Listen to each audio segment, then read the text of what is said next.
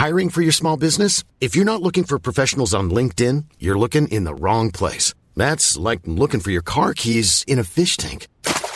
LinkedIn helps you hire professionals you can't find anywhere else, even those who aren't actively searching for a new job but might be open to the perfect role. In a given month, over 70% of LinkedIn users don't even visit other leading job sites. So start looking in the right place. With LinkedIn, you can hire professionals like a professional. Post your free job on linkedin.com slash people today.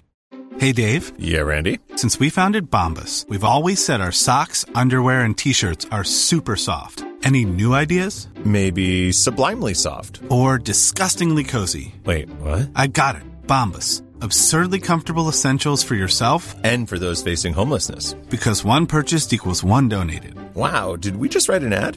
Yes. Bombas. Big comfort for everyone. Go to bombas.com slash ACAST and use code ACAST for 20% off your first purchase. Many of us have those stubborn pounds that seem impossible to lose, no matter how good we eat or how hard we work out. My solution is plush PlushCare. PlushCare is a leading telehealth provider with doctors who are there for you day and night to partner with you in your weight loss journey. They can prescribe FDA-approved weight loss medications like Wagovi and Zeppound for those who qualify. Plus, they accept most insurance plans. To get started, visit plushcare.com slash weight loss. That's plushcare.com slash weight loss. Ett roligt tankeexperiment är att överföra gångna tiders kultur och traditioner på nutida händelser. Den som följer med i diverse olika debatter på tv och internet och i tidningar kan med enkelhet få för sig att lättkränkthet i samhället är ett nutida fenomen som bara blivit värre och värre. Alla är kränkta. Hela tiden. Mer än någonsin. Men det är en aning eh, historielöst antagande. Lättkränktheten i forna dagar var närmast parodisk på sina håll ute i Europa under 1600 och 1700-talet. Skillnaden var att det på den tiden fanns ett sätt att göra upp saken på så att saken fick ett definitivt slut. Och därigenom behövde saken inte dras ut på i det eviga. Man undvek att psyket plågades och pinades eh, och att eh, karuseller av hån och spott och spia bara rullade vidare i en ogenomtränglig spiral. Man gjorde helt enkelt upp i duell. Tänk om våra YouTube-stjärnor, olika twittrare eller bloggare rev värjan så fort det inte passade. Föreställ er Linda Skugge och Björn Ranelid i en duell.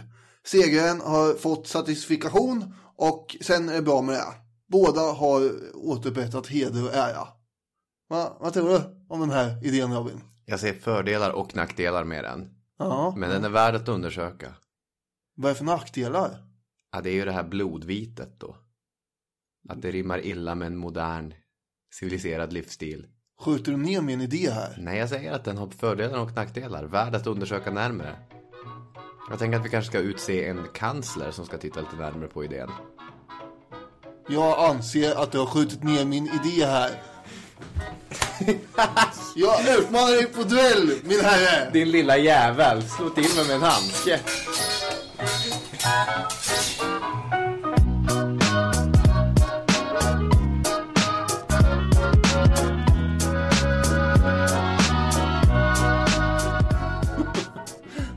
Daniel Hermansson skrockar belåtet, lägger in en snus och vi är igång med Historiepodden, avsnitt 133, om dueller. Jajamän. Och eh, vi kanske får se om det blir en, en duell här sen. Ja, precis. Ja, det är ju snyggt att sköta det öppet i alla fall, att inte... Ja, det var inte allt man kunde göra. Vilket vi ska fördjupa oss i en smula här vartefter. Precis. Den här podden görs tillsammans med Radio Play. Och man kan ladda ner appen. Och i den kan man till exempel lyssna på eh, adventskalendern som rullar på nu. Mm, precis, det är Radio Plays eh, unika podcast får man väl säga. Fem stycken påkostade, bra, mysiga julavsnitt. Endast tillgängliga via Radio Play-appen. Och det finns en massa andra poddar men man kan lyssna på det. Det finns utmärkta poddar att lyssna på på Radio Play. Inte minst den här. Ja, Ja, det kän, andra känns som du bäddar för dueller mellan... Men nej, det vill jag inte vara med om. det törs jag inte. Och jag vill inte heller hamna i några dueller. Sen tänker jag att rätt ska vara rätt. Så jag vill komma med en liten rättelse från vårt förra tryckfrihetsavsnitt. Eh, där jag citerade Jan Myrdal. En man som har varit i sina duster genom åren. Jo, han kanske skulle, han har nog varit nära att riva Värjan då och då. Och jag påstod att hans citat lät att han tillhör den intellektuella vänstern. Men jag har kollat upp citatet. Jan Myrdals citatet är Jag tillhör den traditionella vänstern och därför erkänner jag inte de okunnigas lika rätt att diskutera. Så ja, nu var det mycket bättre. Nu, nu framstår han ju som sympatisk helt plötsligt. Eh, har du eh, ibland fått höra av eh, elever att de vill ha en shoutout och sånt där i podden? Nej, Aldrig? nej.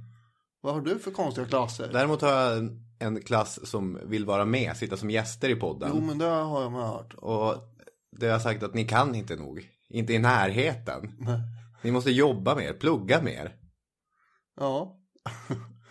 eh, nej, nej, man brukar ju inte göra några sådana shoutouts. Men nu har jag ett litet undantag känner jag här. Kommer du ihåg att jag pratade om eh, att det var någon som hade tipsat mig om det här med osmanernas harem?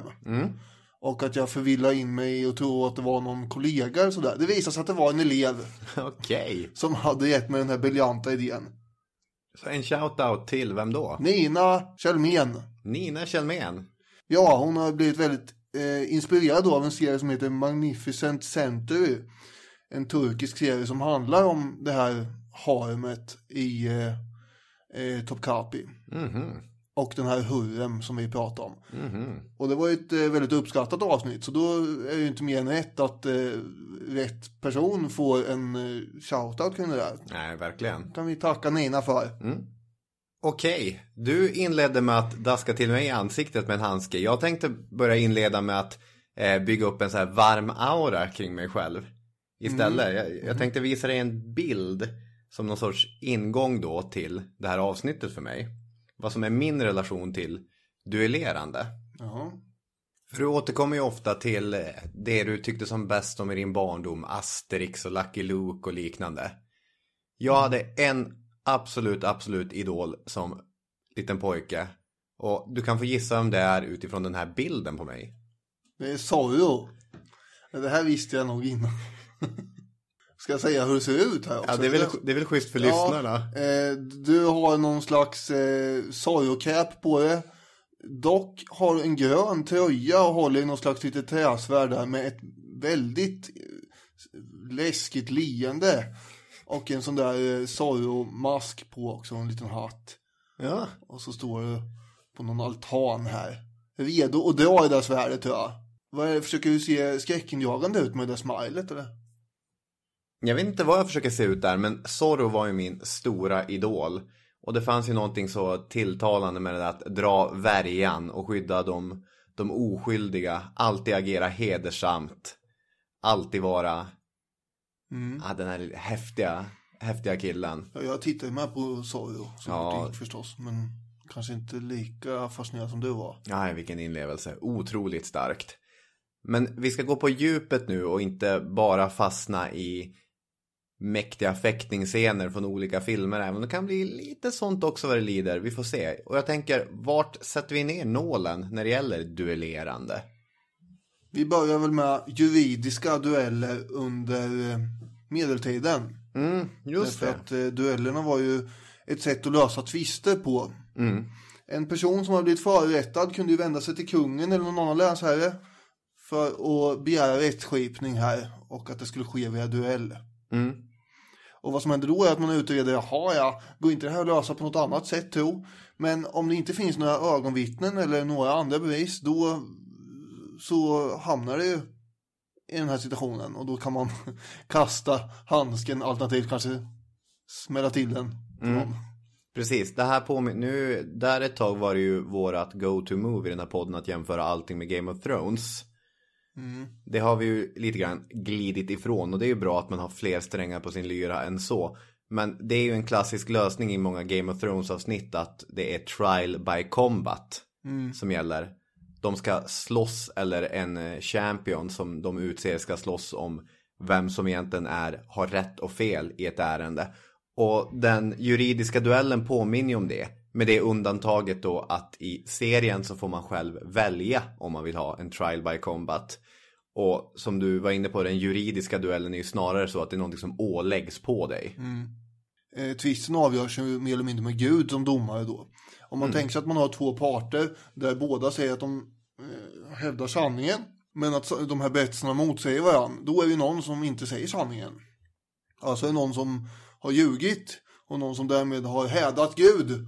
Och då kommer ju Gud att straffa den personen i den här eh, duellen. Gud tror inte så mycket på det här postmoderna samhället och där alla har sin egen sanning. Nej. Utan det, det är en sanning som gäller. Och det kommer visa sig i duellen. Och de här duellerna genomförs med ganska mycket publik runt omkring. Ett uppbyggt staket och eh, de hade ofta rejäla utrustningar och eh, ja, ganska variationsrik uppsättning vapen. Det var yxa, svärd, lansar, dolkar och grejer. Och sen så ofta, eh, nästan alltid så pågick ju striden till att någon av de två hade dött. Plockat ner skylten. Coolat. Lagt ner. de här gladiatorspelen under antiken var ganska mycket ståhej. Och eh, underhållning var ju tanken med skrikande och hejande och grejer. Men här var det ju alltså inte det som var huvudsakliga avsikten. Utan här var det ju att eh, man skulle få fram någon, man skulle ju döma kan man säga. Ja. Det är rättsskipning det handlar om. Så pu- publiken upplyses ju av en ordningsman att de inte får skymma sikten. De får inte ropa och inte spotta och inte gestikulera, inte ens hosta. Det är som på tennismatch det här. Ja, ungefär. och eh, för man, man får ju självklart inte ge sig in på arenan heller, talar den här ordningsmannen om. Och inför duellen så råder ju noggranna sådana här ceremonier och artighetsfraser. Men när den väl är igång då finns det inga regler. Då kan man kasta grus i ansiktet på varandra, man kan hugga varandra i ryggen och eh, köra in svärdet i visiret på folk och, och sådär. Allt för att vinna. Jag har ett exempel då. 1386. Mm. Riddaren Sean Caroche Ja. någonting. Eh, han vänder sig till sin hertig med anklagelsen om att en godsherre som heter Jacques Legri har våldtagit hans fru.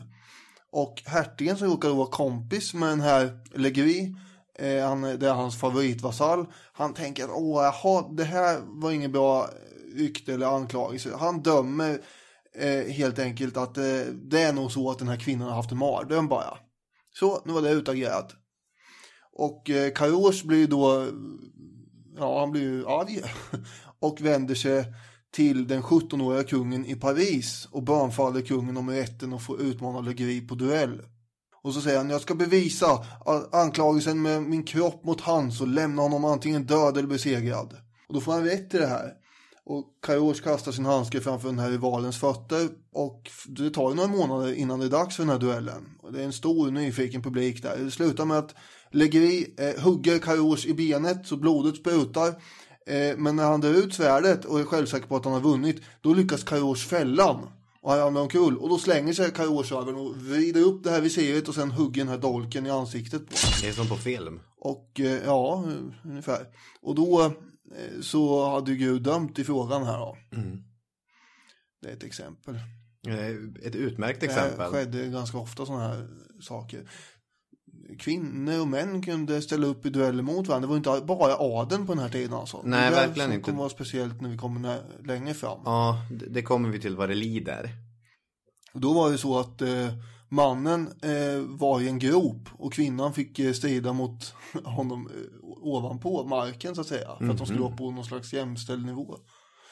Eh, om hon slet upp mannen ur eh, hålet då hade, hade hon vunnit och då skulle han avrättas. Och om det var tvärtom att han slet ner henne i hålet då var det hon som skulle avrättas. Det känns spontant som det är lättare att slita ner någon i ett hål än upp Ja, någon ja. ur en grop. Jo, det, Ja, Jag vet inte. Det, hon hade ju en, ofta då en, en slunga med en eh, kula på som man skulle dra i huvudet på. Och sen så träffar man då så har han tuppat av där i hålet och då kanske man kan slita upp den ändå. Mannen hade ofta en klubba till exempel. Träklubba. Ja, det är någon sorts David och Goliat de utspelar där. Eh, intressant, det får man säga.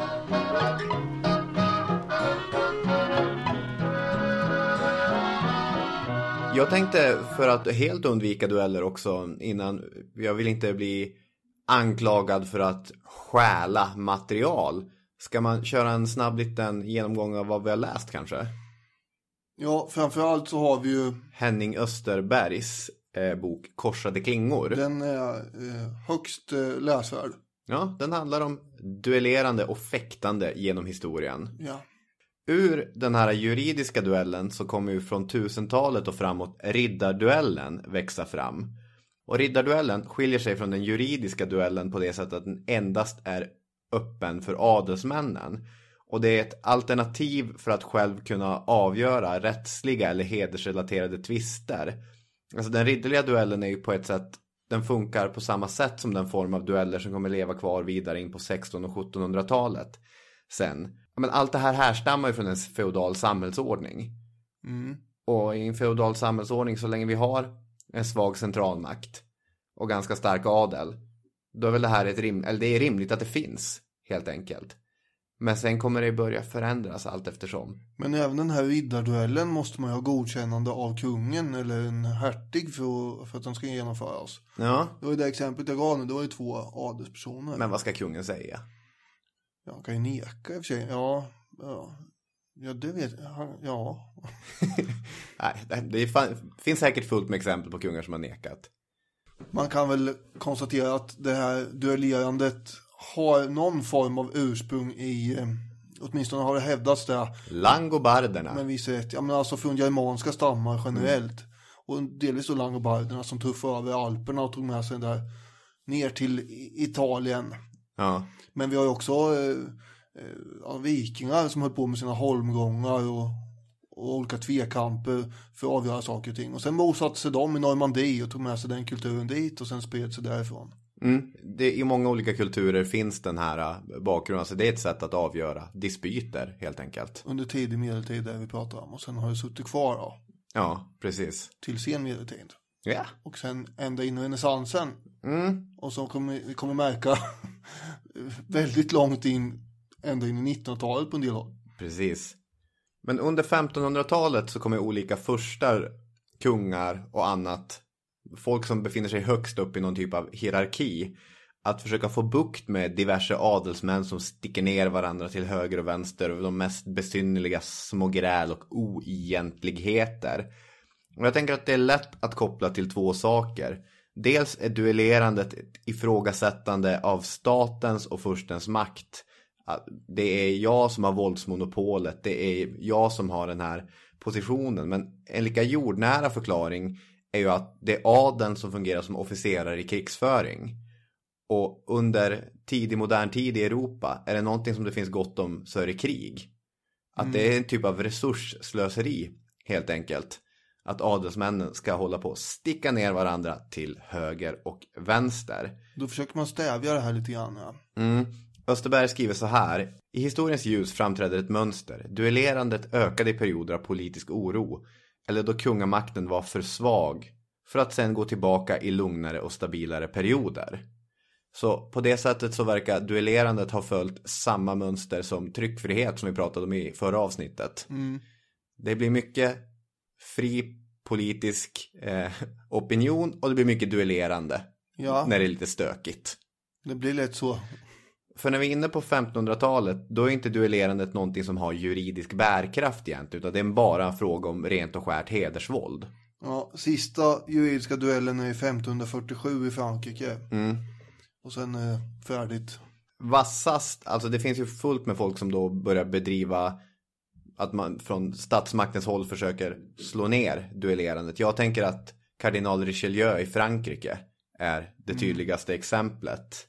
Frankrikes svar på Axel Oxenstierna.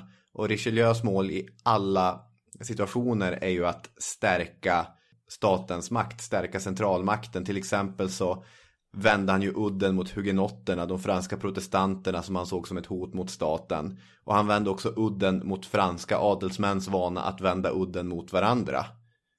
Tänker jag. 1626 kom han med ett edikt som mycket strängt skärpte straffen för de som var påkomna med att duellera. Och i ett uppmärksammat fall där tre högt uppsatta franska adelsmän duellerat så dömdes de enligt kunglig lag. Men det här landade hos kungen Ludvig den trettonde. Att ska vi avrätta de här adelsmännen? Eller ska vi låta dem gå? Kungen har ju, du kan ju benåda dem. Det, det ligger i din makt. Och jag tänker att Richelieus råd till kungen kan stå som representant för statsmaktens nya syn på duellerandet. Det är antingen en fråga om att skära halsen av duellerandet eller av ers majestäts edikt. Det vill man inte vara med om när man är kung. Nej, verkligen inte. Då är det bättre att skära halsen av dem. Ja, vilket ändå, och det är ju också kul, det är en kompromiss. Nej, vi avrättar dem, men vi hänger dem inte. vi halshugger dem. För det, de är ändå adelsmän. Det, det är värdigare. Men eh, det fanns de som tyckte att man eh, skulle straffa eh, de här duellanterna även i livet efter detta. Och eh, bland annat kyrkan förstås. Alltså, kyrkan blev en häftig motkraft till det här duellerandet tillsammans med staten. Under ett kyrkomöte i mitten av 1500-talet så förbjöd man ju första eh, och eh, låta sådana här tvister avgöras med duell överhuvudtaget. Man tänkte, man sa att vi brandlyser alla första som eh, håller på att acceptera sånt här. Ja. Och eh, ur första monarkiska hänseende så var det ju negativt som sagt. Med det här ständiga duellerandet. Det urgröpte ju som du sa eh, deras egen maktfullkomlighet. Mm. Så kyrkan kommer ju att vara också en, en motståndare. Ja, och adeln försökte ju möta kyrkans argument med egna kyrkliga argument. Ja just det, David och Goliat till exempel. Med David och Goliat, eller man slår upp Bibeln, liksom, första kapitlet, Cain och Abel. Ja, Vad händer? Vad händer här egentligen? Ja, Kolla här prästen. sen så kan man hoppa över Nya Testamentet, det här med vända andra kinden till och så. Vi har några dueller i Gamla Testamentet. Hur gick det här till då kanske någon undrar. Det fanns ju en viss kodex som beskriver eh, hur en duell ska funka. Mm. Eh, Hur det borde se ut. Och det här skrevs ju i en mängd olika sådana här fäktningshandböcker. Mm. Vilket man kan tycka är märkligt att man tillät med tanke på att det var förbjudet att duellera. Men skriva böcker om det, det fick man göra hur mycket som helst. Ja, fäktningsmästare, det fick du också hålla på. Mm, Ja, för det här är ju väldigt populärt under den här perioden. Ja. Eh, Och det var ju det adeln gjorde, liksom, att lära sig fäktas och hantera sitt vapen. Mm. Eh, Och det var inga tegelstenar här direkt, eh, just de här instruktionsbokarna. Det var ganska nätta saker som sekundanten kunde ha med sig vid en sån här duell och stå och bläddra i och kolla upp reglerna. Du måste nästan berätta vad sekundanten är. Ja, kan ju det göra. Sekundanten är medhjälparen. Det är andre mannen. Just det. Personen som sitter i ringhörnan. Jag har också ofta så skrattat åt det här adelsprivilegiet att bära värja. Jag tror jag gjorde det i vårt avsnitt om eh, ancien regim. Att ja, adeln hade ju alla de här privilegierna, inte minst bära värja. Men det var ju faktiskt viktigt för dem. Ja, verkligen. Alltså, var I värjan så sitter ju, en viktig symbol. ja precis, och så har du en värja till hands så är det ju lättare att duellera.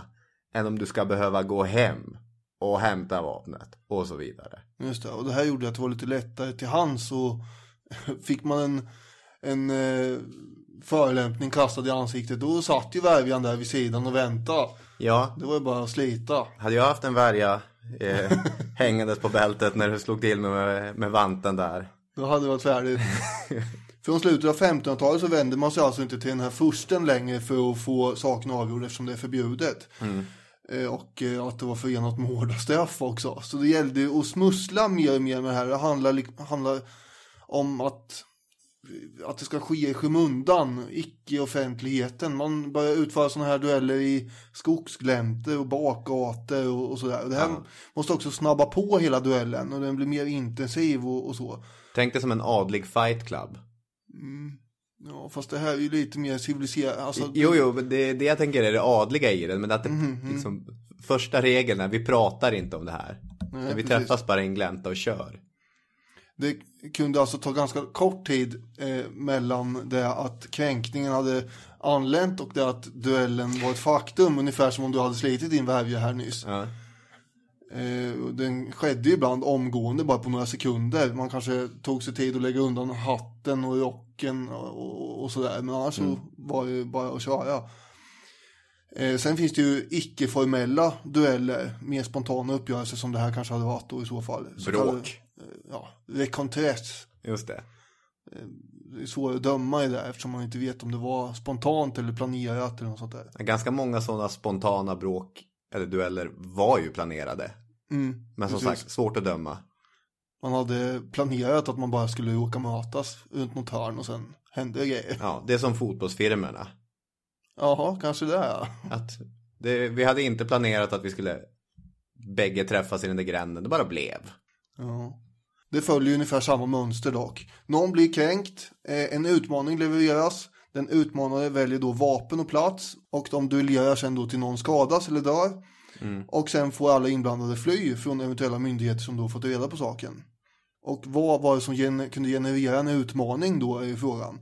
Orsakerna till en utmaning var ur våra perspektiv kanske ganska futtiga. Mm -hmm. Och även om den utlösande faktorn ibland var petitesser så har ju undersökningar eh, av olika typer av dueller mellan 1560 och 1669 visat fem kategorier bakomliggande orsaker. Det kunde vara kvinnors gunst, mm klan eller partitillhörighet, ämbeten, eh, fyra då, arv eller lantegendomar eller fem, börd och rang. Det här var grejerna som man blev osams om. Just det. Möjligen speltvister eller spelskulder och sånt också. Jag tror inte att du är äkta av den här adelsfamiljen. Jag tror att du är en bastard. Vad falskt! Ja, det är en ganska grov kränkning. Ta tillbaka det där. Annars ska du få smaka på värjan. Och det var inte nödvändigt att någon skulle dö heller nödvändigtvis. Som sagt. Nej, ofta var det blodvite. Just det, det räckte att få en liten vispa och sen kunde det vara klart. Då mm. hade den här satisfaktionen uppnåtts. Mm. Men det hände ju att folk dog om man säger så.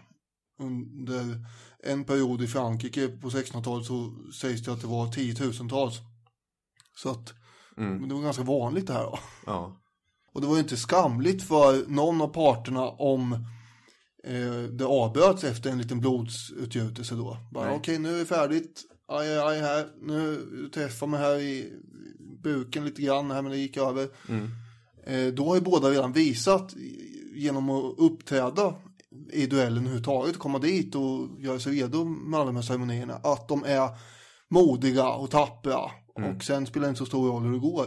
Nej. Det måste vara ett ganska nervöst oavsett det här. Jo, för, för, vi ska ju förstå det som att heder är ju nyckelbegreppet i det här. Och om du sen vinner eller förlorar, det är mindre relevant. Ja, om du dör är det ju ytterst relevant kanske.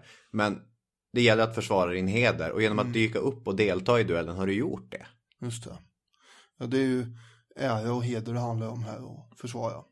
En sak som jag tycker är intressant är ju som vi sa, fäktningen, fäktningskonsten var ju väldigt eh, utbredd bland eh, den ja, adliga samhällsskiktet och man fick lära sig det som ung adelsman. Mm. Och vissa blev skickligare än andra och då kunde ju självförtroendet öka och med den benägenheten att eh, utmana folk på duell. Ja. Eh, men då har man resonerat i olika filosofiska böcker i det här ämnet kring att då handlar det inte riktigt om, eh, om mod utan då handlar det om eh, en förmåga, en skicklighet, kunnande. Mm. Och det är inte samma sak som tapperhet inte. Nej, verkligen inte. Nej, för då har du ju lärt in en kunskap. Utan då fanns det ju de som valde andra vapen att strida med. Pistoler. Pistoler blev vanligt under slutet på 1700-talet sådär. Mm. Men just någonting som man inte är erkänt bra på. Medan andra istället då lärde sig att fäkta i smyg och höll på med det hela tiden. För att man inte skulle kunna bli anklagad för att man, det där kan ju du så bra så det blir inget svårt. Det är som i den här... Du är ju inte ett dugg modig, du kan ju igen det. I den här 80-talsfilmen The Princess Bride, Dödens bleka minut. Där en kille fäktas genom hela filmen och så i slutet när han håller på att besegras då avslöjar han sin hemlighet. Han har fäktats med sin svagare hand hela tiden. För han är så duktig med sin riktiga hand Just att det är det. inte hedersamt. det, men där en... har vi det. Ja. Han var, han var både, både skicklig men ändå inte riktigt så skicklig med den handen. Nej. Och på den här tiden då som vi pratar om nu, 1600-talet och 1700-talet, då hade man ju inga ingen uh, rustningar och hjälmar, och harnesk och sådana grejer. Nej. För nu skulle man bara köra i skjortan. Mm. Precis. Vilket ökar dödligheten ganska mycket av förstås. det kan man tänka sig. Men det var ju på något sätt och vis också eh, meningen att man skulle snabba på processen. Mm. Och att man använder värjan. Värjan är ju det som blir populärt eftersom alla går runt med den. Mm. Men det har en annan fördel också om du förlorar. Okay. Då blir det ett vackert lik. Ja, därför att man sticker varandra. Just det, en stöt så här bara tjoff. Och sen, ja. det märks inte så mycket när man ligger där på begravningen. Men som vikingarnas eh, holmgång där man hade massa hugg fram och tillbaka med stora svärd eller yxor. Ligger en hög med ben där bara. Ja, det var ingen liksom. vackert lik. Det var mer en hög med kött. Och det var ju inte så gentlemanaktigt då. Så att, Nej. så att där föredrog man också värjan av den anledningen. Mm. Och eh, de här sekundanterna som vi eh, nämnde, de eh, kommer också med tiden att själva utmana varann under tiden. Så att det blir nästan som hela band som håller på och duellerar. Som ett mindre slag i vissa sammanhang. Ja, då kanske man tänker på klassiska scener från Romeo och Julia där det alltid är två, eller en representant från vardera eh, familj. Men sen har de ju sekundanter och andra medhjälpare och så blir det hela tiden som gängbråk när de utmanar varandra på duell. Och sticker och fäktas och slåss. Oj då. Ja. Det är det faktum att Romeo sticker ner en också som gör att han blir bannlyst från staden. Ja, det är klart. Mm. Det kunde ju hända att man blev utsedd som sekundant av någon som man inte kände så väl. Det är Och så typiskt. skulle man då, då var ju en, heder, en hederssak att man ställde upp om man blev tillfrågad om det. Ja. Det jobbiga var ju att om det var en person som utsåg mig som sekundant, som Mm. inte jag känner, så skulle han duellera mot dig. Då måste, det skulle ju vara lite så här känslomässig kullerbytta ändå, för då behöver jag duellera mot dig också ju. Ja. Men det är bara att ställa upp liksom för hederssaken. ja, det är ju mer, vet, man kan inte neka. Det är, vet det är ganska bisarrt det här. Ja. Det kan man väl ändå sitta och säga med, med ganska trygg. Mm. Men vi har ju den här fördelen också att leva i ett rättssamhälle. Eh, inte så mycket i ett hederssamhälle. Ja, Och det är ju skönt.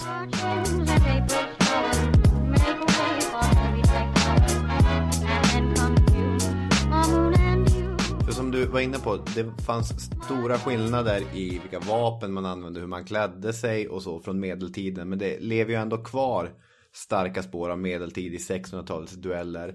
Eh, Österberg använde begreppet duellvärdighet. För att få delta i en duell, för att kunna kräva upprättelse krävdes att du också tillhörde. Alltså, du skulle vara tillhöra det frälseståndet. Det är för adeln det här. Absolut i första rummet. Dels för att få grupper lika nogsamt aktade sin heder som adeln. Och dels då för att det är privilegiet med att bära värja. Det underlättar ju fäktandet. Så här skriver han. Det var en realitet i varje adelsmans liv. Och risken för att bli utmanad och den fysiska rädslan för själva duellen kanske har påverkat historiska händelser. Mer än vad vi idag kan föreställa oss. Hans idé då att adelns beteende i stor utsträckning påverkades av att man hela tiden var rädd för att bli utmanad på duell. Det påverkade människor.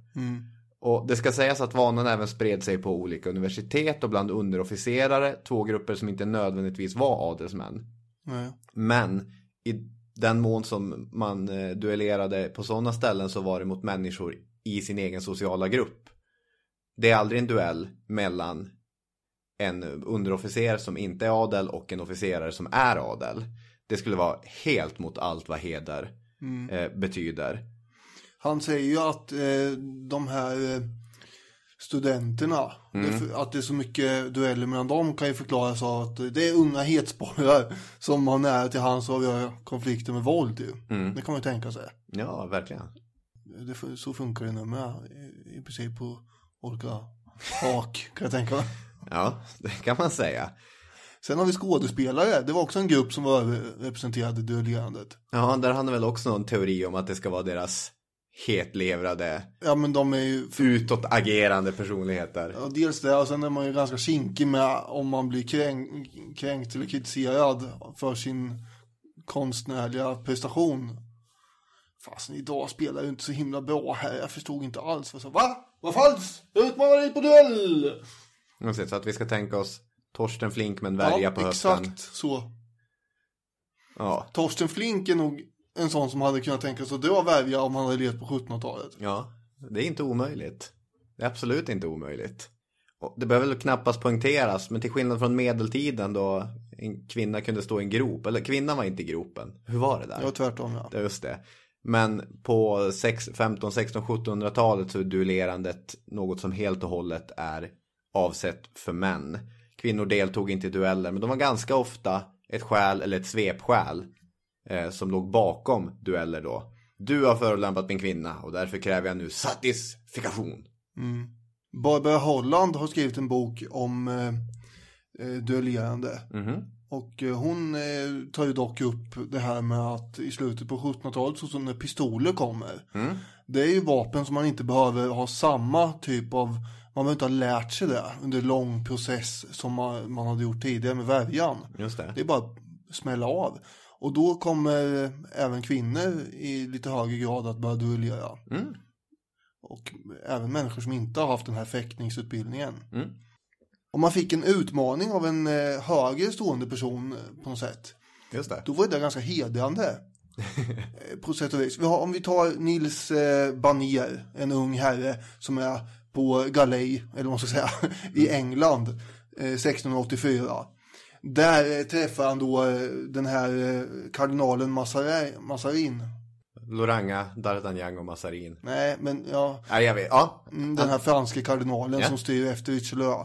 Och eh, den kardinalen, Mazarins eh, systerdotter, blir han älskare till. Och så börjar det gå rykten. Och det här är inte så bra eftersom Madame Mazarin eh, Det är så bra namn. Fortsätt. Så ska jag döpa mitt bageri till. I'm Sandra, and I'm just the professional your small business was looking for. But you didn't hire me because you didn't use LinkedIn jobs. LinkedIn has professionals you can't find anywhere else, including those who aren't actively looking for a new job but might be open to the perfect role, like me.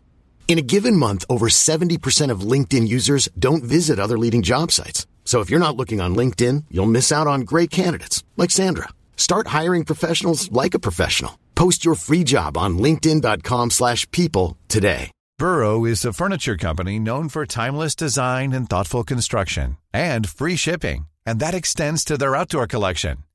Their outdoor furniture is built to withstand the elements, featuring rust-proof stainless steel hardware, weather-ready teak, and quick-dry foam cushions. For Memorial Day, get 15% off your Burrow purchase at burrow.com slash ACAST and up to 25% off outdoor. That's up to 25% off outdoor furniture at burrow.com slash ACAST. Since 2013, Bombas has donated over 100 million socks, underwear, and t-shirts to those facing homelessness. If we counted those on air, this ad would last over 1,157 days. But if we counted the time it takes to make a donation possible, it would take just a few clicks. Because every time you make a purchase, Bombas donates an item to someone who needs it. Go to bombas.com slash ACAST and use code ACAST for 20% off your first purchase. That's bombas.com slash ACAST, code ACAST. Vad gjorde Madame Massarin? hon kanske inte gjorde så himla mycket mer än att vara ä- älskare åt den engelska kungen också. Ja, just det. Och eh, då tycker hennes systerson, prinsen av Savoyen, att nu blir det väldigt mycket här. Eh, och eh, skymfar den här Nils Barnier. Eh, och de ryker ihop i ett gräl. Och sen så drabbar de ihop då i Hyde Park. Och Barnier blir då träffad i buken av den här prinsen. Eh, och prinsen tar bara sin hatt och eh, vänder ryggen till och knallar därifrån. Då hör man Nils Barnier liggande på marken där med blodet forsande från magen skrika Farväl! Jag märker att jag blivit lite skadad. Men det är inget, det är inget. Så jag är lite nöjd nästan. Att han, det, jag har fäktats med en prins här och han träffade mig minsann i magen. Ja. Och sen dog han dagen efter i och för sig. Ja, Men det var tråkigt. inget. Ja. Det kan man nästan lite grann förstå. Inte just att han är så nöjd precis efter att han blivit stucken. Men ändå att skulle man hamna i bråk med någon. Jag vet inte, skulle Peter Englund förklara krig på den här podden? Det, det skulle vara tråkigt för oss. Ja. Men också lite hedersamt va? Lite, ja. Jag, jag förstår hur du tänker. Men han skriver något så här. Det är inget vi önskar. Nej, han skriver någon lång drapa. 5000 ord om hur kassa vi är. Ungefär som han gjorde mot Herman Lindqvist En gång i tiden ja. Precis. Ja, det var ju... Och man efter, aj fan vad ont det där gjorde. Men fint ändå att ha ärret. Nej, jag skulle bryta ihop över det här, tror jag. Och eh, nästan som baner till slut dö. Nu har vi ju sagt det att statsmakten vill ju få bukt med det här och i Sverige går det till så att Karl IX införde på sitt hov ett duellförbud 1590. Vilket inte hindrar honom från att utmana den danske kungen Kristian IV på duell sen. Nej. Eh, och eh, den, det här är väldigt eh, spännande med tanke på att den danske kungen som då är en ganska ung herre vid det här laget, eh, han, han skymfar ju den gamle Karl IX ganska hårt tillbaka. Ja. Och säger att, eh, att han är en gammal skröplig gubbe som borde sitta vid sin kakelugn och låta hans läkare laga hans hjärna istället för att utmana honom, en ärans man! Det är kul. Ja, jag tror inte att Karl IX tyckte att det var så kul. Karl IX det, det är Gustav Adolfs pappa. Ja, just det. Eh, nej men jag frågade dig. det är det ja. Ja. För då, det enda jag kommer ihåg, eller jag kommer ihåg vissa Det är han med frisyren. Ja, just det. Som vi har en kompis som tycker att den frisyren borde komma på modet igen. Vilket jag inte tror att de kommer göra. Gå in och bildgoogla. Jag kommer ihåg Carl Grimbergs beskrivning av Karl den nionde. Eh, han var vad det svenska folket behövde. Han var en redig kar. Ja, han var ju också med Dick Harrisons ord en riktig psykopat. Ja. Ja, hur som helst, han fick inte eh, igenom den där duellen med Kristian IV av Danmark. Nej, och hans barnbarn drottning Kristina försökte 1649 få riksdagen att godta ett allmänt förbud mot duellerande. Karl den XIs förmyndarregering stiftade 1662 ett allmänt förbud mot dueller, Kungliga Majestäts plakat och förbud mot allehanda dueller och uttvungne slagsmål. Det här styrks sen 20 år senare av Karl den XI på 80-talet när han drar åt snaran ännu lite hårdare mot duellerande. Ja, alla inblandade ska förlora sin tjänst. 2000 eh, silvermynt i böter och två års fängelse. Mm, det är drygt. Och det här oavsett om duellen har ägt rum eller inte. Det, det räcker med att du överhuvudtaget har planerat det. Och så. Och det spelar ingen roll heller om man själv är alltså duellant eller bara sekundant. Utan här ska alla minsann. Mm. Enda trösten är att det är ju nästan omöjligt att bevisa sånt här. Så att det är ju väldigt lätt att komma runt de här hårda reglerna. Mm. Får jag bara skjuta in med att i Frankrike till exempel så eh, när det var sådana här dueller som hade begåtts och sen flydde folk utomlands för att komma undan myndigheterna. Då eh, dömde man ju folk till döden och avrättade dem med hjälp av dockor och hängde upp. Eh, och sen beslagtog man eh, deras egendom och sådana saker med. Ja, det tror jag tär mer på en. Ja. Fast det kanske är pinsamt, eller om man tänker heder, hederssamhälle. Att veta att den här handdockan, det är du. Och nu tänker vi hänga den. Det kanske är jättepinsamt. Ett festligt exempel Mm. är ju när två officerare satt och söp ihop och eh, de borde ha varit på gudstjänst. Vilket de inte var. Det Nej. var också någonting de fick skit för sen. Eh, men efter ett tag så var de ju så på lyset att de började kalla varandra en massa elaka saker. För du är en nolla och jag din idol Och eh, då dröjde det inte länge innan värvarna drog sen. Pucko. Blev du tappad på BB Bor du på Beckis jävla pucko Du är född bakom flötet utan napp Kraftigt förvirrad, helt fucked up Apa. Va? Vad falskt? Och då, Ande gick ju emellan för att stoppa det här innan det blev en duell. Men istället så blev det ju ett rejält alla slagsmål. Och man började knuffa varandra och slita i håret och ha sig. Och, och sen dömdes de ju då till två års fängelse, förlust av tjänst och 2000 dollar silvermynt i böter. Den här grejen. Men när de lämnade in sin nådansökan, vilket de naturligtvis gjorde. Då satte sig eh, hovrätten ner och funderade igen ett varv till. Ja, så mildade de det här straffet lite. Eftersom det trots allt hade berott på rusets inverkan. De var ju faktiskt fulla. Kom igen. Det skulle funka så dåligt i en modern rättssal. Alltså, jag vet att jag bröt mig in där. Jag vet att jag gjorde allt det här. Men du anar inte hur mycket jag hade druckit. Jag var superfull. Den här dansken som sprang in på, på planen och, och sopade till. Var det domaren han sopade till? Ja, han sprang ju rakt in i. Ja. Jag vet att jag gjorde allt det här. Men jag hade druckit 16 öl va? Man ser framför sig polisen i det förhöret. Bara, Vad säger du? Hade du druckit 16 öl? Ja, men då så. Där är dörren. Att du ens kunde stå. Det är imponerande. Du får medalj istället. Ett annat eh, exempel på alkoholrelaterat bråk är ju den här eh, författaren och skalden Lasse Lucidor. Mm, just det. eh, som dog 1674. Det var ju inte så mycket en duell som ett riktigt slagsmål bara mest. Men ändå. Det fanns ju en duell-aura kring det. Ja. Den episoden tycker jag är mest intressant över att de är så fulla på en krog. Att de får inte vin längre. Och då blev de förbannade och började slänga ölglas i väggen. Ja, de är förbannade därför att om du hade tänkt sluta servera oss hade du kunnat ha sagt det från början. Just det. Så hade vi gått någon annanstans. Men nu, nu, nu vill vi ha här. Och då börjar han komma in i den här världen och hälla upp lite mer ändå. Men eh, då blir ändå sällskapet eh, osams sinsemellan till slut. Det är ju Lasse Lucidor, Lasse Johansson som han hette. En utav 1600-talets stora skalder. Ganska hetlevrad herre som hade turnerat runt på olika universitet i Europa och, och druckit där med kan man säga. Eh, men nu blev han och hans kompisar osams och de började förolämpa varandra högljutt. Eh, och till slut så drar ju den här Lasse då värjan mot sin kompis eh, löjtnant Storm. Och det blev ju ett rejält upplopp där. Och de höll runt på golvet och, och skrek och hade som värjorna dragna.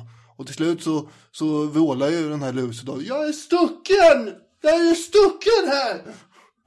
Och eh, då så dör han. I efterhand så visar det sig att han har blivit stucken fem gånger.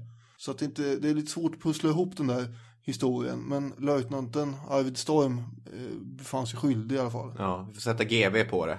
Verkligen gå till botten med vad som hände med Lasse Lucidor. Överhuvudtaget så var alkoholrelaterade dueller i Sverige ganska vanliga. Ja, det här skiljer sig ju från Frankrike till exempel. Att dels så kunde det vara mer intrikata anledningar som låg bakom dueller i, i Frankrike. I Sverige var det oftast att man började kalla varandra fula saker. Sen blev det slagsmål. Jag tänker att det är mycket som ett krogslagsmål men det har ytterligare ett steg. Ni är man är beväpnad och börjar sticka varandra.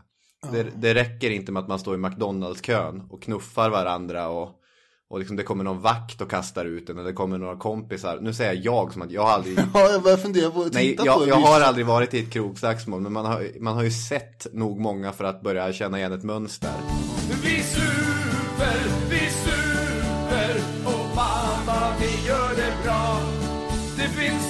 som klår oss, nej ingen rår på. Vi sjunger i baren hurra.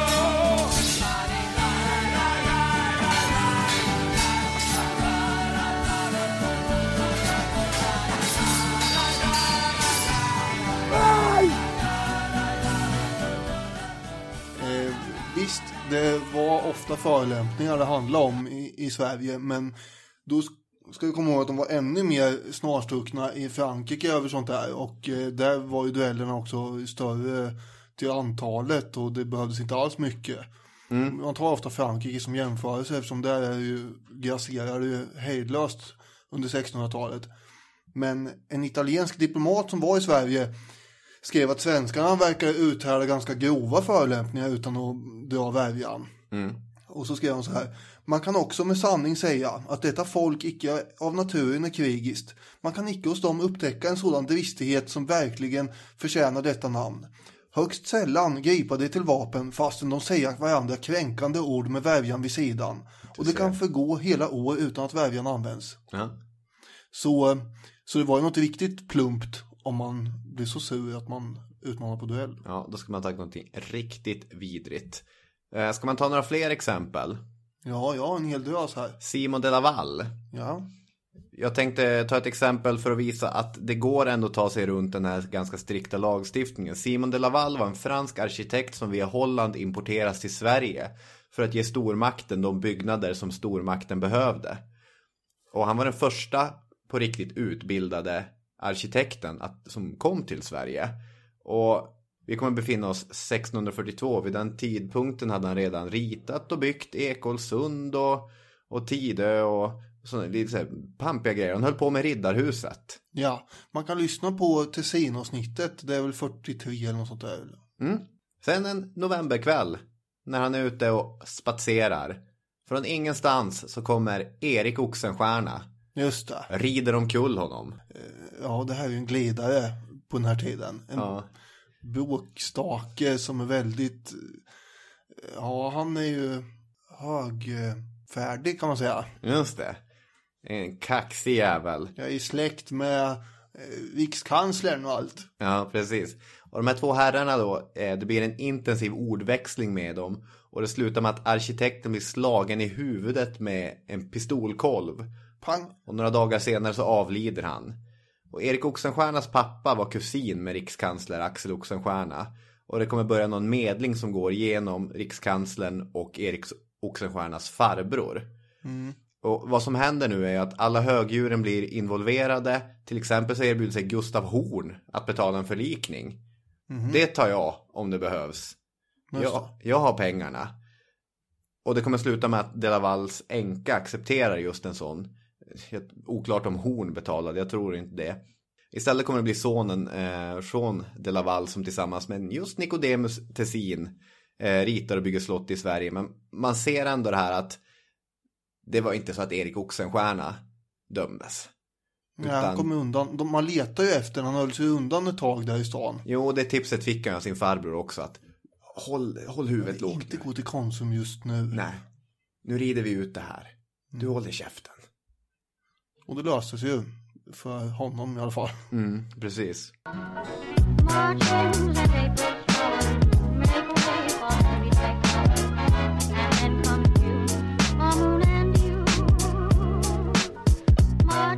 Under 1600-talet så flyttade det in ganska mycket utländsk adel också till Sverige. Och det är en eh, ganska häftig nyadling med. Mm. Så att eh, den ganska begränsade svenska adeln blir ändå expanderar ju någorlunda. Tidigare så hade ju hållits tillbaka och det görs ju väl i viss mån fortfarande av att man har ju gift in sig i varandra släkter hela tiden. Och det är inte mm. jättekul att hålla på och duellera med någon, någon svåger eller något sånt där. Nej. Eh, men nu så finns det alltså större utbud, om man ska säga, att bli osams med. Ja, större utbud och dessutom svårare att orientera sig hierarkiskt också. Mm. Att eh, jag ja. måste markera att den här nyadlade skiten, de är vi bättre än. Ja. Och social status är ju alltså ofattbart viktigt. Man har ju läst mer än en gång om man säger så om eh, de här segdragna förhandlingarna vid varenda fest. Vem ska sitta här egentligen? Ja. Alltså när det gäller bordsplaceringar. Mm. Det var ju ingen liten sak. Nej, nej. Och högadeln skickar ju ut sina uh, ungdomar, spetthakar för att ta en referens från förra avsnittet till kontinenten på olika utbildningsresor. När de kom tillbaka så är det inte bara eh, franska språket de har uppsnappat utan även det här duellerandet. Mm. Eh, och det är under 1600-talet i Sverige som det ökar mer och mer. Mm. Och under 30-åriga kriget så då var det ett evigt duellerande. Eh, Gustav II Adolf, han, han hade ju stora problem med det här och mer eller mindre desperat belade han det här med dödsstraff. Ja. Ni får inte hålla på med det här mer, ni, ni ska kriga mot fienden, inte mot varandra. Ja. Då har vi exemplen Herman Wrangel och Åke Tott. Två fältmarskalkar under kriget här som inte direkt är kända för någon vidare eftertänksamhet. Eller, de hade ingen filosofisk agenda så. Ganska burdusa herrar. Eh, nära till högördhet i ansiktet kan man säga. Mm, kan man säga. Och eh, vid ett tillfälle så rök de ihop och greppade värjfästet. Eh, och bestämde sig för att nu, vi har en duell här nu. Mm. Men då, ramlar, då har ju kungen på något sätt fått höra om det här, skickar eh, en adjutant och en bunt soldater till platsen. Och med gänget fick, finns också en liten bödel. Mm -hmm. Eller liten, det finns en bödel. Ja. eh, och adjutanten läser upp kungens ord. Där han eh, förklarar att han tänker inte stoppa deras stridslust. Men enligt lagen så måste även segraren dömas till döden och ta lagens straff. Mm. Och då, av en ren händelse, så kom Tott och Herman Wrangel överens. Ja, nej, vi kanske ska ta en liten förlikning ändå här. Så då avstyrde man ju den duellen.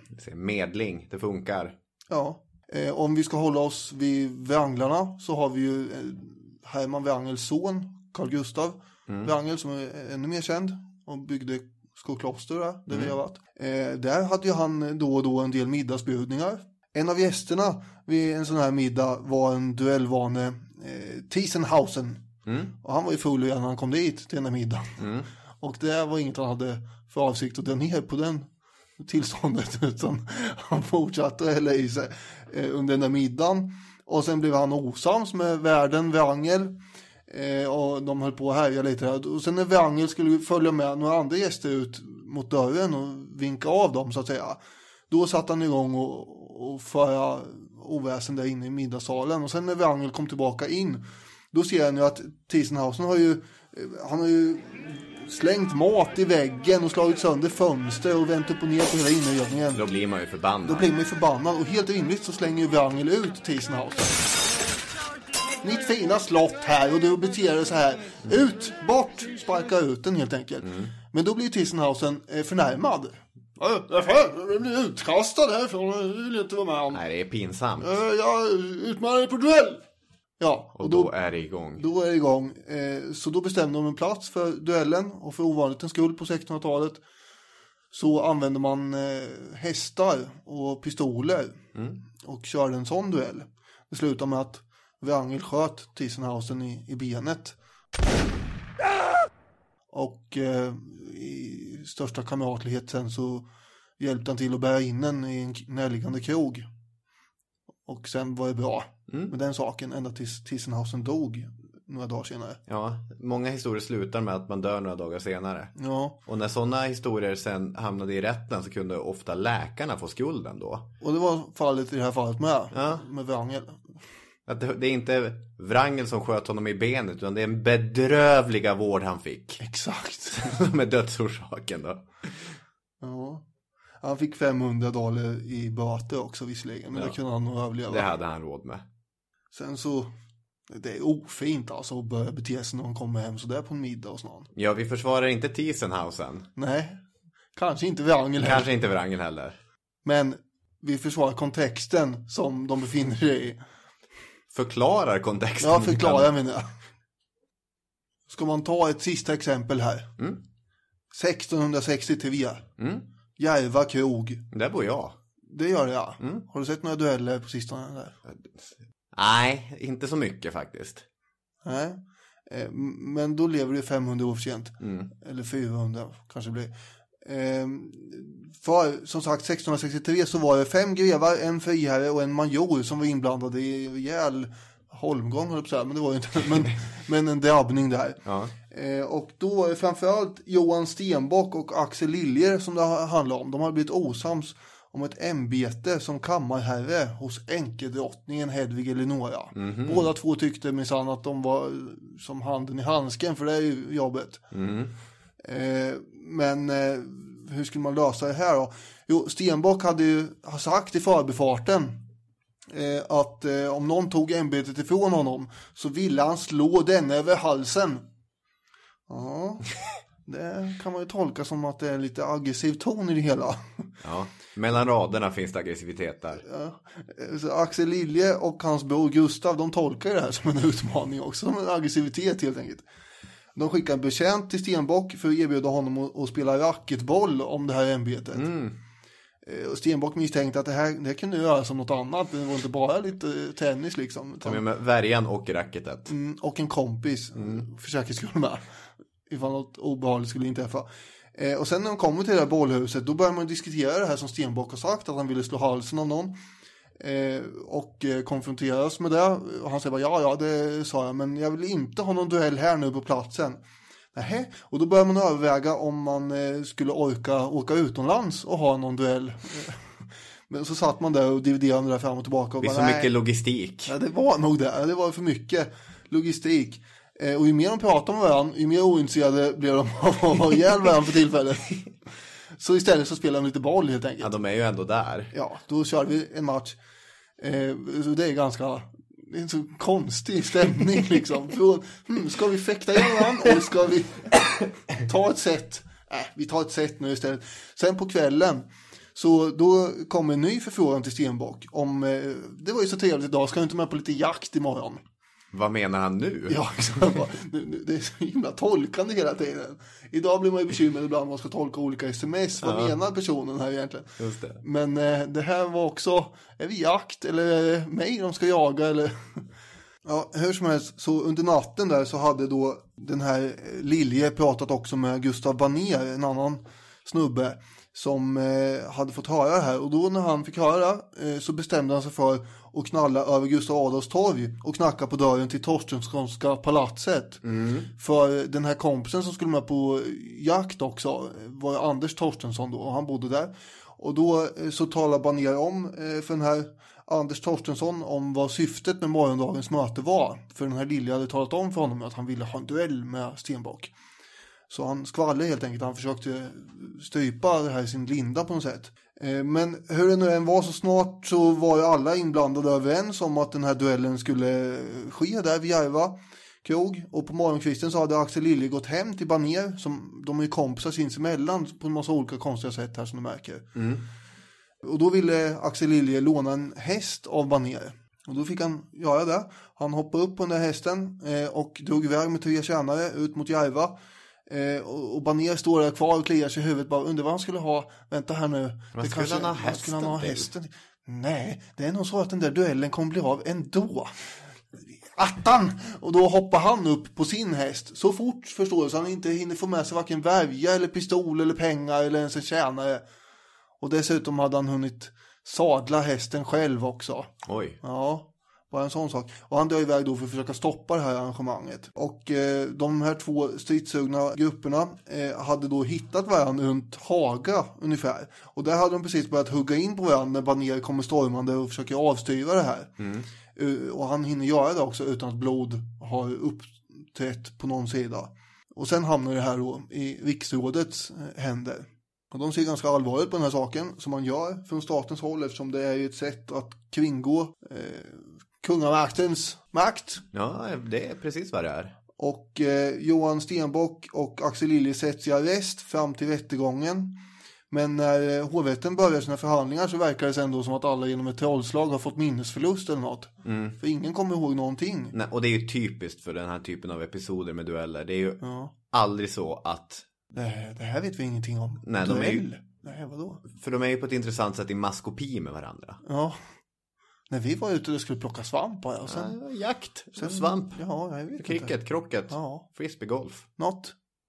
Titta på naturen. Mm. Det här köpte ju inte hovrättsfiskalen. Nej. Han eh, anser att alla som var på plats där ute eh, visste mycket väl vad, som- vad som skulle hända. Mm. Och sen så fastställde man böter till 3000 daler för Stenbock, 2000 för Lilje och 700 var för Banér och Torstensson. Mm. Och en Wrangel som var med där också.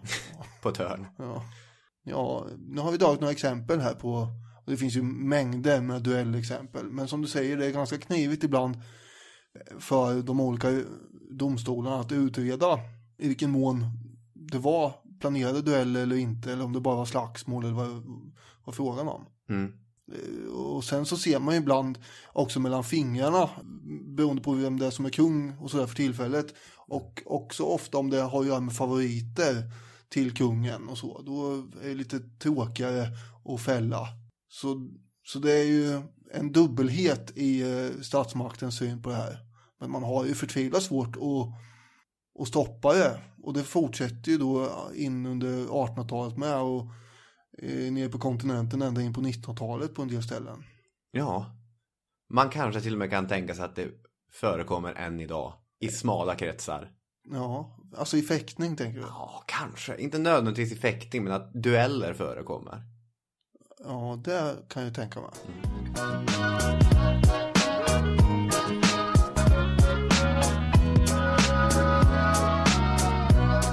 Annars är min starkaste relation till dueller genom populärkultur. Det var det första jag tänkte på när du bollar upp det här ämnet.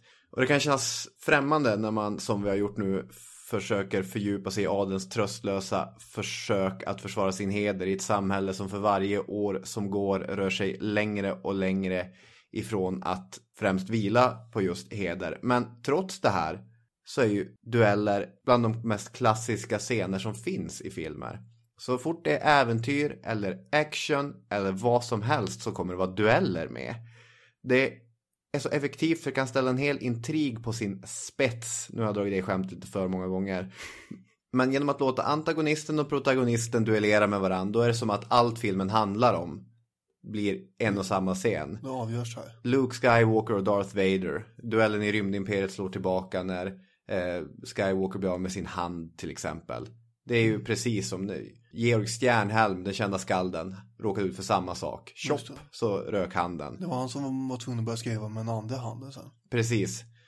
Harry Potter, de får lära sig duellera på den där märkliga eh, boardingskolan för trollkarlar. Precis som engelska lords har fått göra på sina boarding schools i alla tider. Men jag har försökt koka ner mina intryck till tre stycken korta exempel på mina favoritdueller på vita duken och bara kort koppla de här till historia eller sätta en rubrik på dem. 3. Indiana Jones, Raiders of the Lost Ark.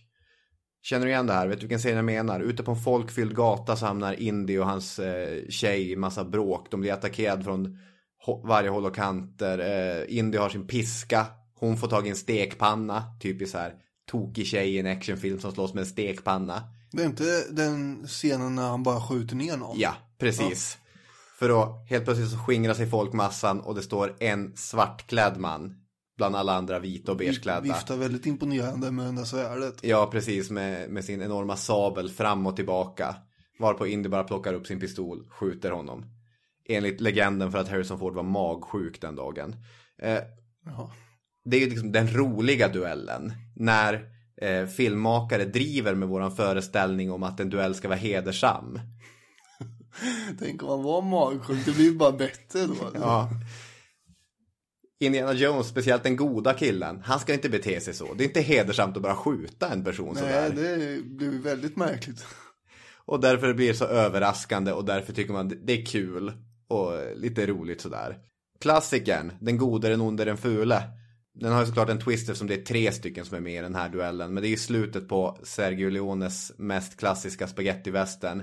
När Clintan, den gode, eh, Angel Eyes, den onde och vad nu den fule heter, jag kommer inte riktigt ihåg. De står i en triangel på en kyrkogård och i mitten så finns det en sten där det står under vilken grav som skatten alla ute efter ligger. Mm. Så tittar de på varandra. Vad ska hända? Vad ska hända? Och det är den här musiken. Och det klipps varje gång det klipps närmare och närmare. Till sist ser man bara ögonen. Klipp till höften med en hand som skakar. Klipp till ögonen. Klipp till höften.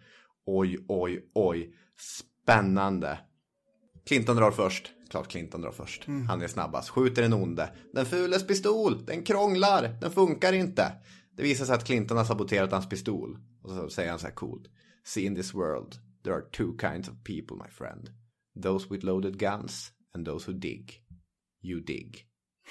Scenen är så otroligt tuff och stilbildande. Men det är så här klassisk filmlogik. Den hedersamma vinner duellen. Den onda dör, förlorar duellen. Och är man någonstans mitt emellan så kanske man blir straffad. Men inte lika hårt som psykopaten blir. Mm. Och så min sista, eh, den gränsöverskridande duellen. Eh, sista Sagan om ringen-filmen när Ewan möter häxkungen av Angmar.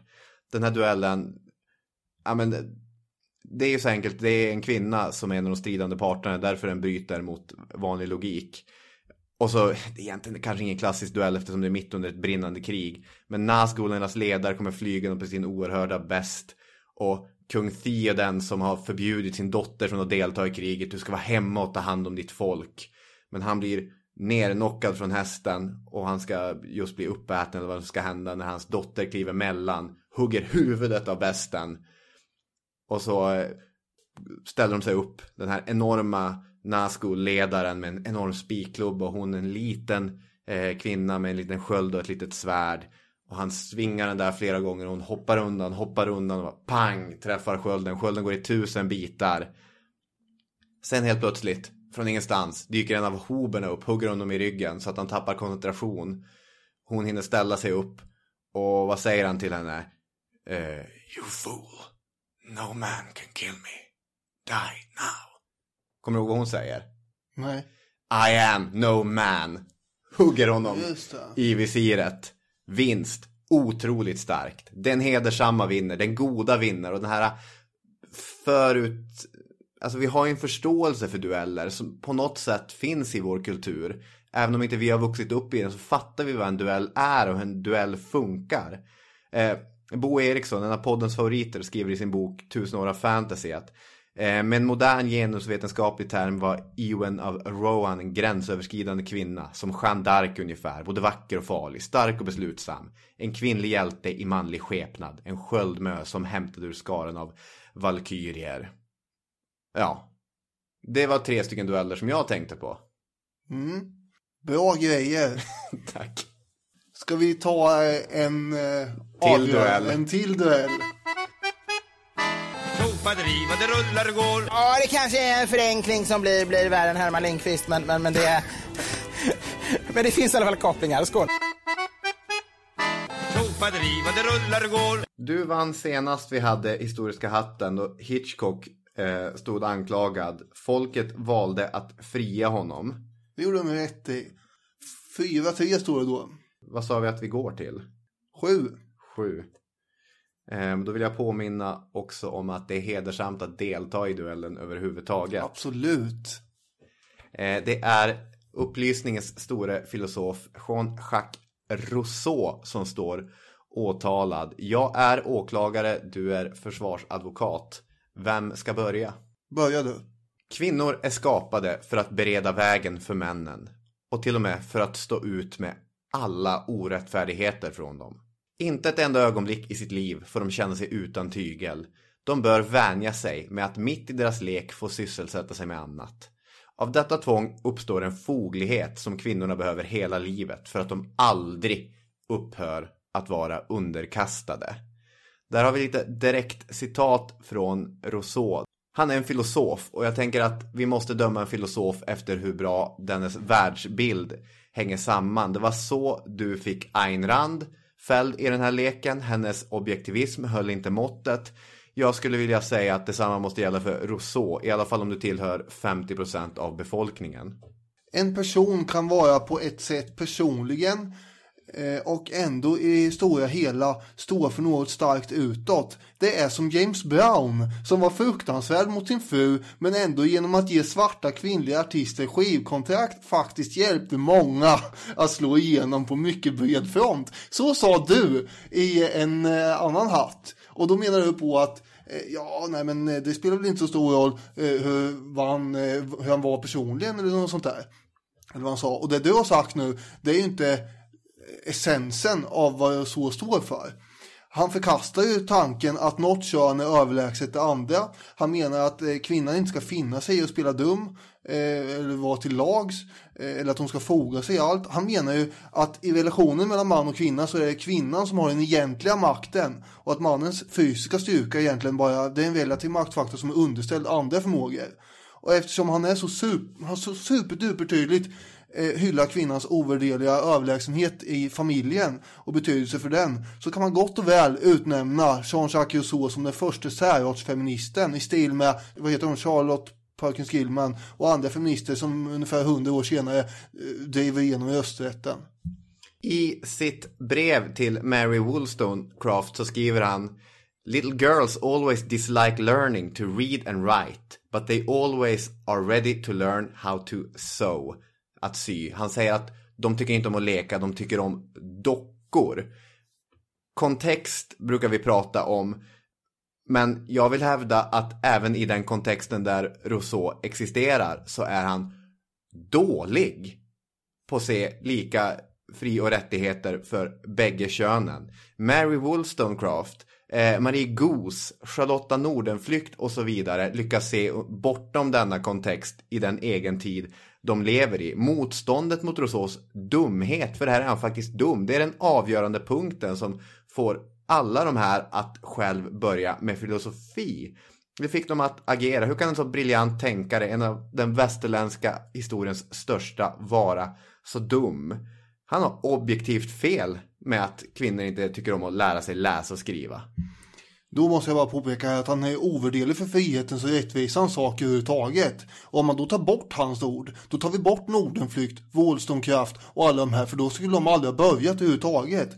Så vi kan inte döma det så för att han eh, har sagt de här grejerna. Det är han som triggar igång de andra. Dessutom så handlar det här om, om allas mänskliga rättigheter som han pratar om gentemot övermakten. Och nu ska vi byta spår lite grann här i mina sista stunder här. Därför att det är ju så här, människan föds fri, men överallt är hon slagen i bojor. Och så är det juletider, när julklappshysterin håller på att gripa tag i varenda människa och förvandla oss till själlösa eh, masskonsumenter. Då kanske det är på sin plats att komma ihåg att det är så redan på 1700-talet påpekat problematiken med det här att människor bara bryr sig om materiella värden och pengar.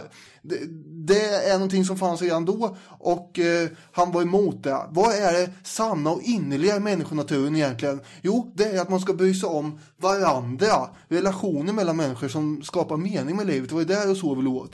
Och hade vi haft lite mer av Rousseaus tankar i oss så hade det kanske inte varit ett samhälle där den som har mest när man dör vinner.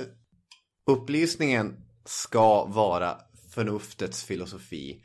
Ett rop mot maktfullkomlighet. Ett rop för frihet. Jag vill fälla Rousseau på just den punkten som jag har argumenterat för på hela den här, eh, hela min prata. Därför att du har ju rätt. På så många punkter så är Rousseau en kämpe. Eh, helt unik. Han är en av de stora tänkarna. Varför klarar han inte av att se bortom sin egen tids bojor? Han borde klarat mer. Jag tycker vi fäller honom. Jag har ju nio sekunder kvar här. Hur gör vi? Ja, schackklockan tycker att jag har förlorat eftersom det står på...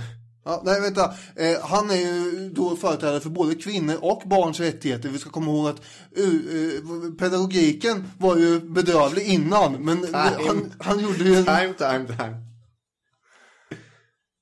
Det är för kort. men avsnittet är precis lagomt långt. Och jag kräver satisfikation. Och det får jag endast genom att ni går in på Historiepoddens Facebook-sida och kommenterar. Ja, eh, kommentera vem som har vunnit och eh, så. Nu gick luften ur Daniel Hermansson. Ja, för att jag har ju så mycket till svar. Jag skulle aldrig låtit dig börja. Tack så mycket. Vi hörs igen nästa söndag. Då ska, ska vi prata om något annat. Jajamän. Hej då med er. Ha en bra vecka. hej. hej. hej.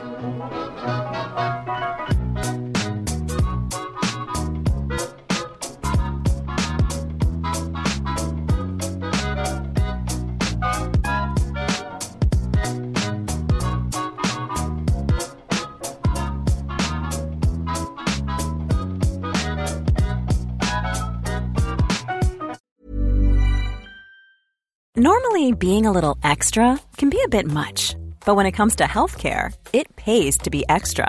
And United Healthcare makes it easy with Health Protector Guard fixed indemnity insurance plans. Underwritten by Golden Rule Insurance Company, they supplement your primary plan, helping you manage out of pocket costs without the usual requirements and restrictions like deductibles and enrollment periods. So when it comes to covering your medical bills, you can feel good about being a little extra. Visit uh1.com to find the Health Protector Guard plan for you.